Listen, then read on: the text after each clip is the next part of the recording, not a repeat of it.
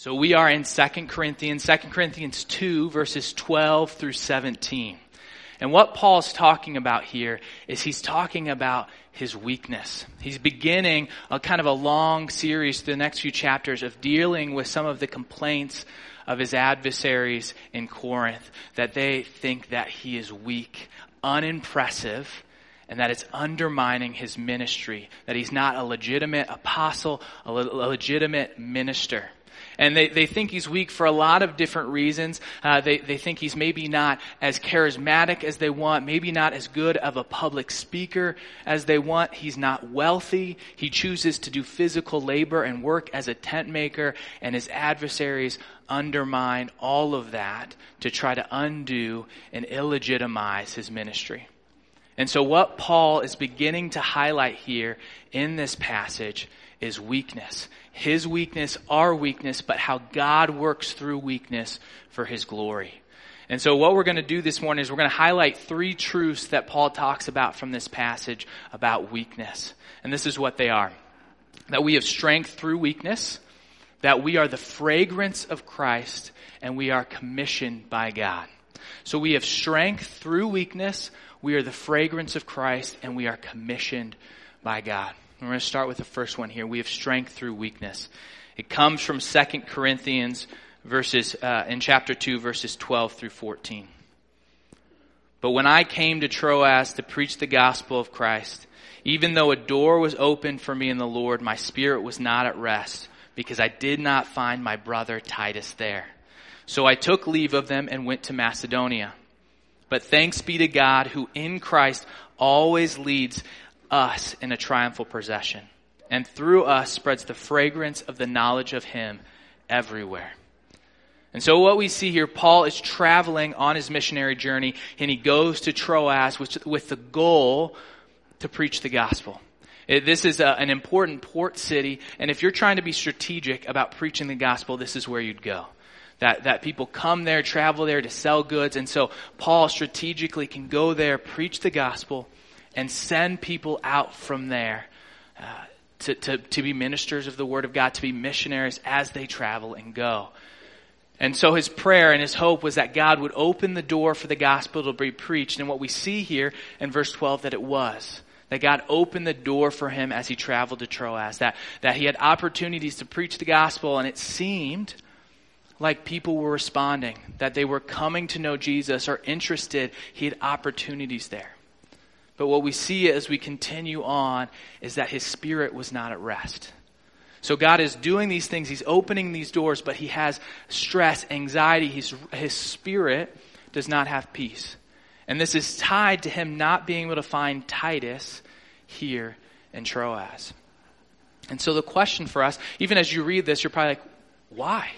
Why is his spirit not at rest? What's going on here? Why is he looking for Titus? And that's tied to his anxiety and his stress.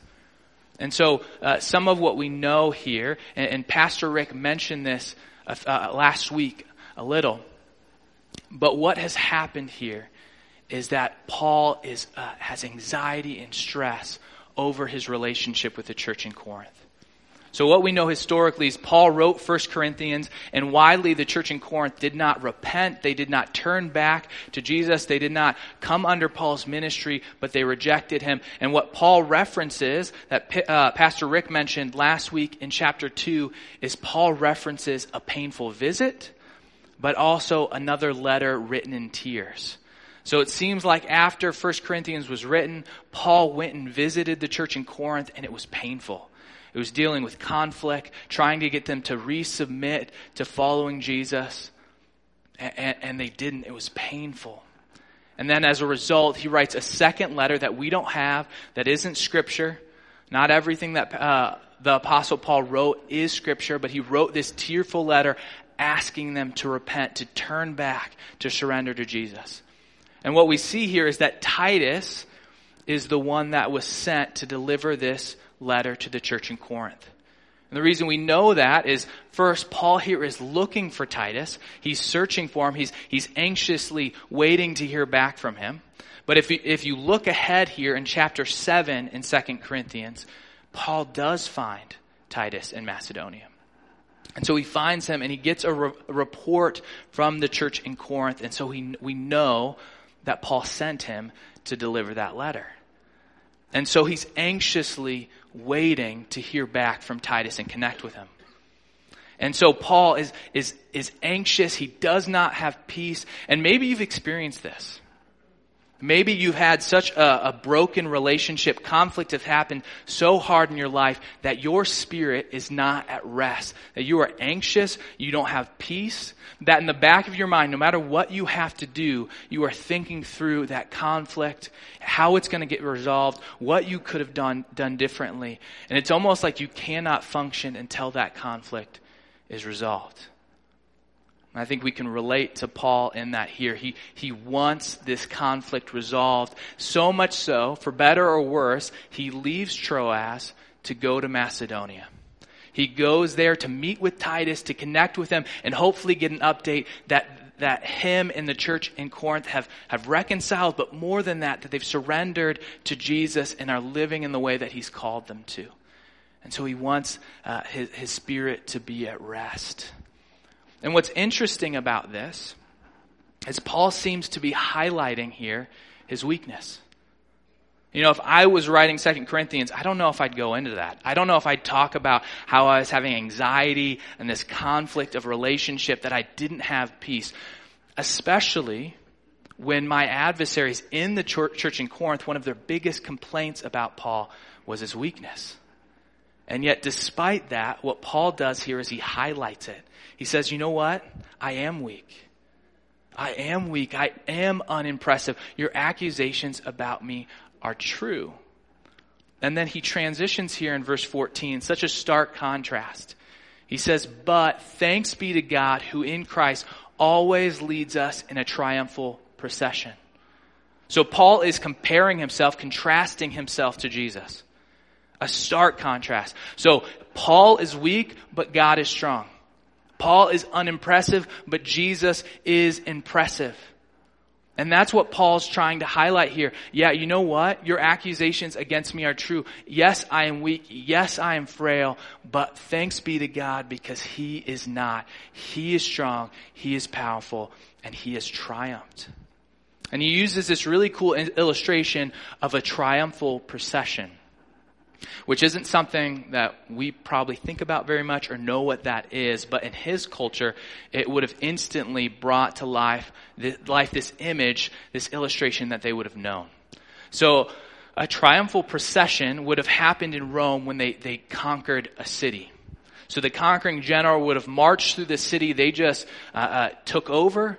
Their soldiers that fought with them would have trailed behind them. It would have showed their power and prestige. And then behind the soldiers would have been the most impressive captive soldiers, the ones they just defeated in battle, showing off their power and might. And so they, his audience in Corinth would have thought of this instantly. Uh, and, and so to kind of show you what this looks like, uh, the movie Gladiator, anybody a fan? Anybody like Gladiator? Okay, a few of you, okay.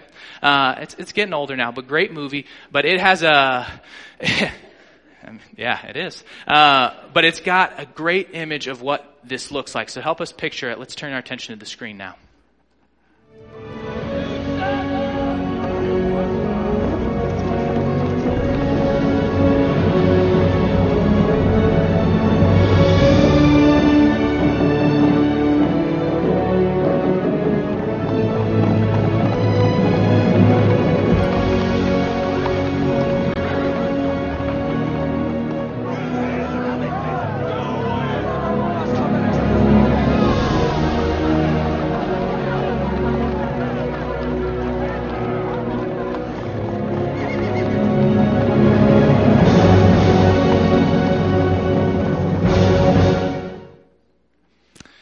Right, so I hope that gives you kind of an image of what Paul's talking about here. This parading through that Christ has conquered, that he's been triumphant, uh, and, and, he is powerful and he is awesome. Uh, this is again something they would have thought about a ton. Uh, there's actually a picture of uh, Titus's arch that I want to show you. This happened. This this is to celebrate. This was uh, built in Rome to celebrate Rome conquering Jerusalem. As they put down a revolt in Judea in AD 71. And what this arch is depicting is the triumphal procession through Jerusalem. So this is after Second Corinthians uh, was written, but it's to show you this is this was prevalent, this was culturally significant, and so they would have known what Paul was talking about here. And so we look at this text, what Paul is identifying here is this comparison between strength and weakness. And so let, us look at the text again. You might misunderstand what Paul is saying here as he talks about a triumphal procession. I think at times we can read that and say, you know what? Jesus is powerful. He has triumphed. And, and we identify in that triumphal procession as a soldier conquering with him. But that isn't what Paul's point is. That isn't what his point is. He's actually trying to make this stark contrast that he is weak and God is strong. And so who Paul is identifying here with in the triumphal procession and what we identify with is not the soldier conquering with Jesus, but the captive slave that's been defeated. And so I want you to picture Paul's conversion that he was an enemy of God, persecuting the church, and yet God captured his heart. He changed his life. And what Paul was living for, he's no longer living for. He surrendered his life to Jesus. It's changed everything in the same way uh, a captured slave would be in battle. And so Paul's purpose here in this contrast isn't to say, you know what, I'm strong just like Jesus. It's, you know what, I'm weak. I'm unimpressive. But again, the goal of my ministry, the goal of our lives isn't to make us be impressive, but to point to the triumphal king who is impressive.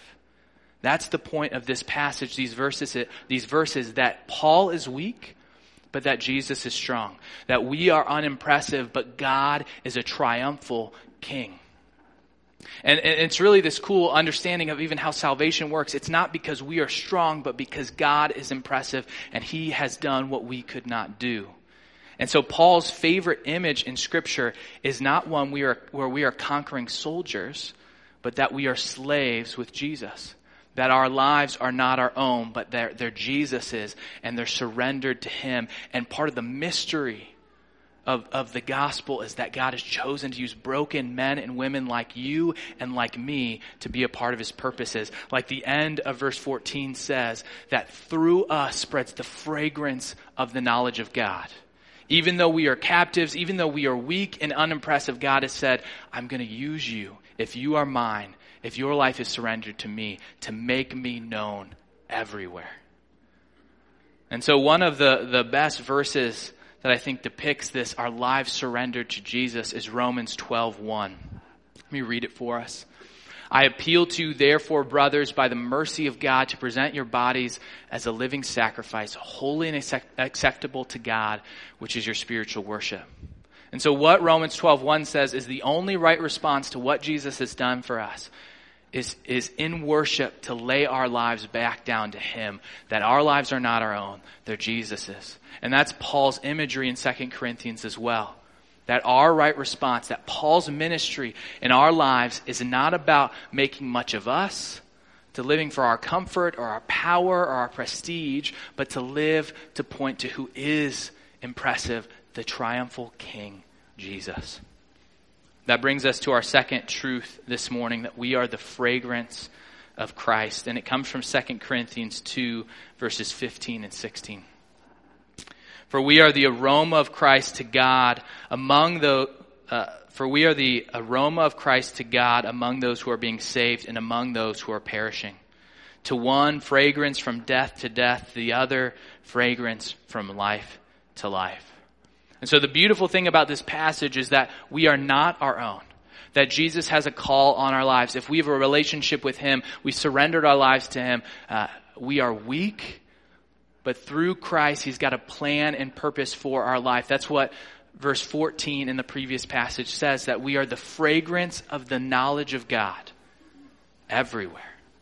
That part of the purpose of your life, it's, it's tied to the Great Commission. Why you are here is that God has said, if you are in Christ, part of your purpose is as you go to be the fragrance of the knowledge of God.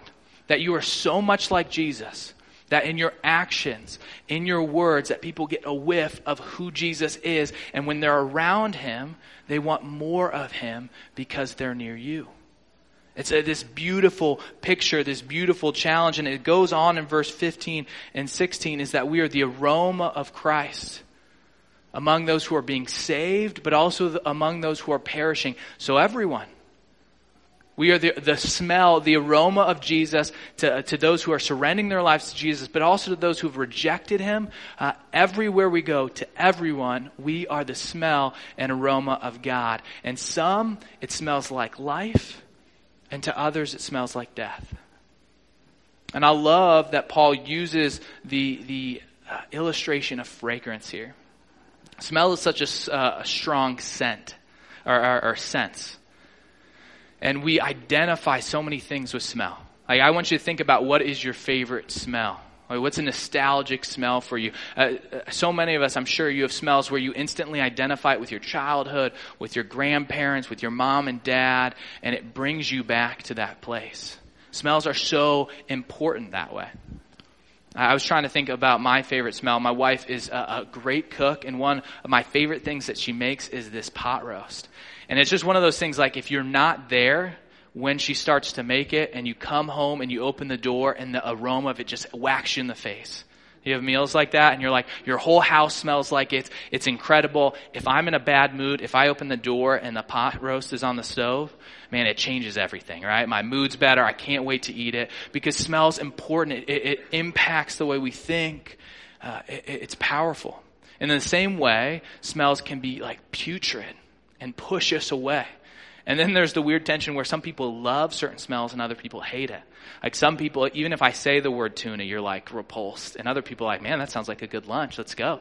Uh, and so what, what I think Paul's saying here is not that our smell changes to different people, that as we go, it's not like our, our smell changes, but people respond differently to the fragrance aroma we're giving off if we're, if we're following Christ well.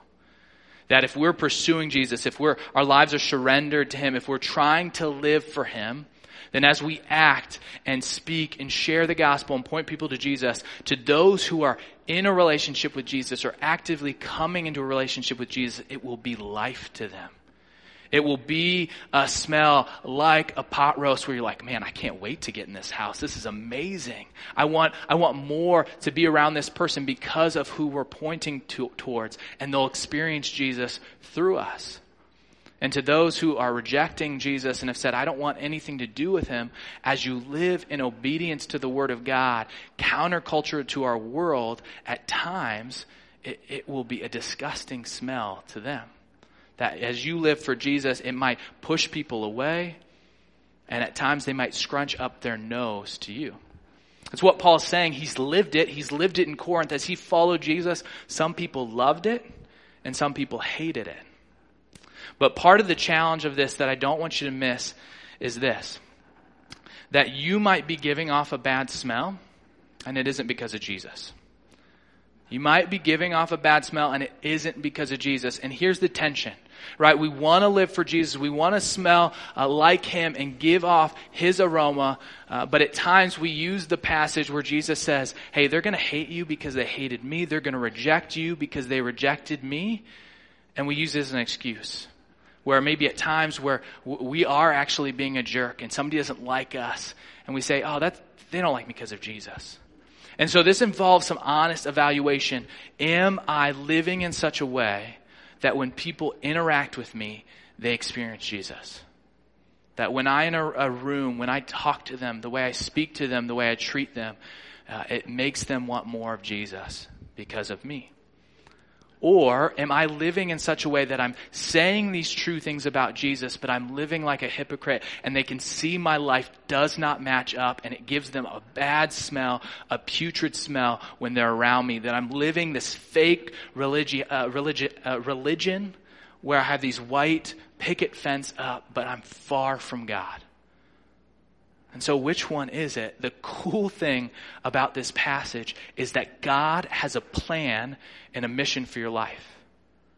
That God has said, if you are in Jesus, your, your purpose, why you are here, is to be the fragrance of the knowledge of God to the world, to everyone, everywhere as you go. And so the question is do you smell like Jesus?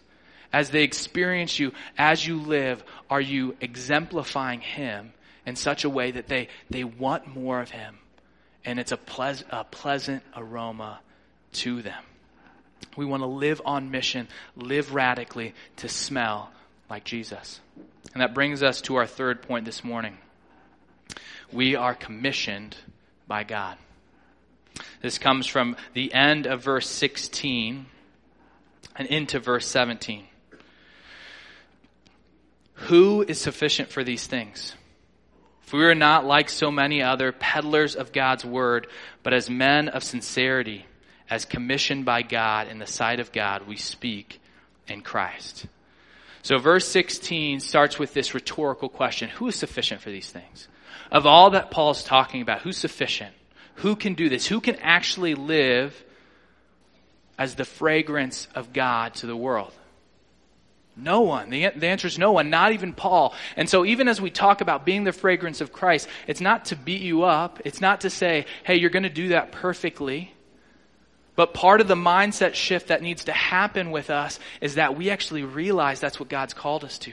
That we have this awesome mission to actually be like Jesus in such a way that then when they're around, people are around us, they experience Jesus. And so we need to know that's the mission, not that we're going to do it perfectly or that we are sufficient in our own power and impressiveness, but that God is sufficient for us. And so even Paul, as he talks about himself, he says, you know what? I'm not sufficient for my ministry. I'm not uh, sufficient for my apostleship. I am weak and I'm un- unimpressive. But again, my goal of my life and your life is not to make much of me, not to point to how um, impressive I am, but point to the triumphal king who is ultimately impressive. So again, we are in, uh, insufficient to do what God's called us to do, but He is sufficient. For we're not so, like so many others, peddlers of God's word. And so Paul begins to speak against some of the conflict that I believe is happening in Corinth. He's saying, our ministry, my ministry, is not like uh, the other leaders you are listening to in Corinth. A peddler of God's word is somebody who is doing the work of God with ulterior motives.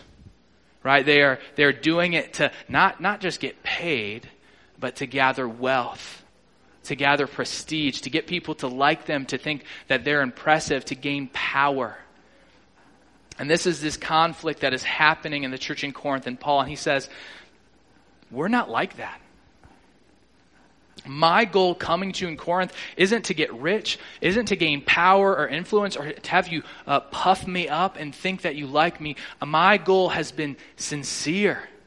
Paul says, I've been sent by God. I've been commissioned. He sent me there, and my goal has been sincere. My intent with you has been to show you Jesus, to love you, to live my life sacrificially for you as I live for Jesus. And all that I've done has been in the sight of God.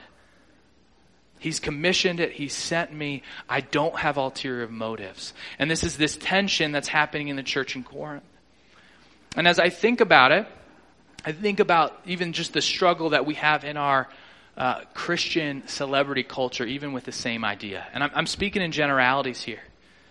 But uh, even with the best intention, we uh, people go and they create websites and books, and they want to be influencers for the glory of God, and those things are good but I know our hearts are fickle. I know my heart is fickle. And so as we, as those people start to get wealth and validated and people start to think highly of them and they get more influence and power, it's so easy to feed those things and run after those things as we, as we do the work of the Lord. And so that happens here. We have to fight that. I, I, can even admit in my own heart, I have to die to God, uh, die before God before you as I'm on stage uh, saying, God, make it so my heart doesn't care or doesn't want people here to think highly of me, but that what I do and why I'm preaching your word is so that you are glorified. Just dying to self in that. It's such a fickle part of our heart. And it happens today, but it also happened in Corinth as well. This struggle of are we really doing what God has called us to do with sincere motives? And Paul's saying, I am. There's no, no bias. There's no other intention here. You can trust me. You might ask as I go into all of that, why does this matter for me? right? You're not a celebrity Christian, probably. I'm definitely not, right? Like that's, that's not our identity. And, but why I want to say this is that we believe in something called a priesthood of all believers. And partly what that means is that you don't need a mediator uh, other than Jesus between you and God. Right? You don't, you don't need a pastor to make, or a priest to make a confession before you. You have that in Jesus. But what that also means is that the apostle Paul pastors, elders aren't the only ones that have been called to surrender their lives to Jesus and live in ministry, being the fragrance of the knowledge of God everywhere. That's true of you too. And so don't miss that. Uh, this, this wrestling, uh, this call towards ministry to, to have a life fully surrendered to Jesus is a call that God has for you as well. Paul has been commissioned. But in Christ Jesus, through the Great Commission, you have been commissioned as well, sent out to make Jesus known, to be the fragrance of the knowledge of God everywhere you go. And I hope that excites you. I hope, hope you're not just sitting in your chair uh, thinking about what you're going to do after Sunday service and, and just going through the motions, but I hope this excites you because it's real and it's life changing. What this passage means for you is no matter how weak you are, no matter how much you've messed up, no matter how, how much baggage you have in your life, or how unimpressive you are, no matter how little education or how little money you have, how little cares, uh, charisma you have, or, or how unextroverted you are, what God says of you is that if you are in me, I'm going to use you in this divine mystery to bring glory to myself. And that you have been called to be the fragrance of the knowledge of God everywhere to everyone. That God has a call and a purpose on your life to make Jesus known. So much so that when people experience you and they talk to you, they get a whiff of Jesus and they want more of him and they want to pursue him and they experience him. That, that it's so true that verses 16 and 17 are true of you as well. That you are weak, you are insufficient, but Christ is sufficient for you. And that our lives need to be based in sincerity, not to gain wealth, not to get people to like us, not for our comfort, not to gain power, not for all these ulterior motives, but that our lives need to be oriented to live as living sacrifices for Jesus, like Paul is.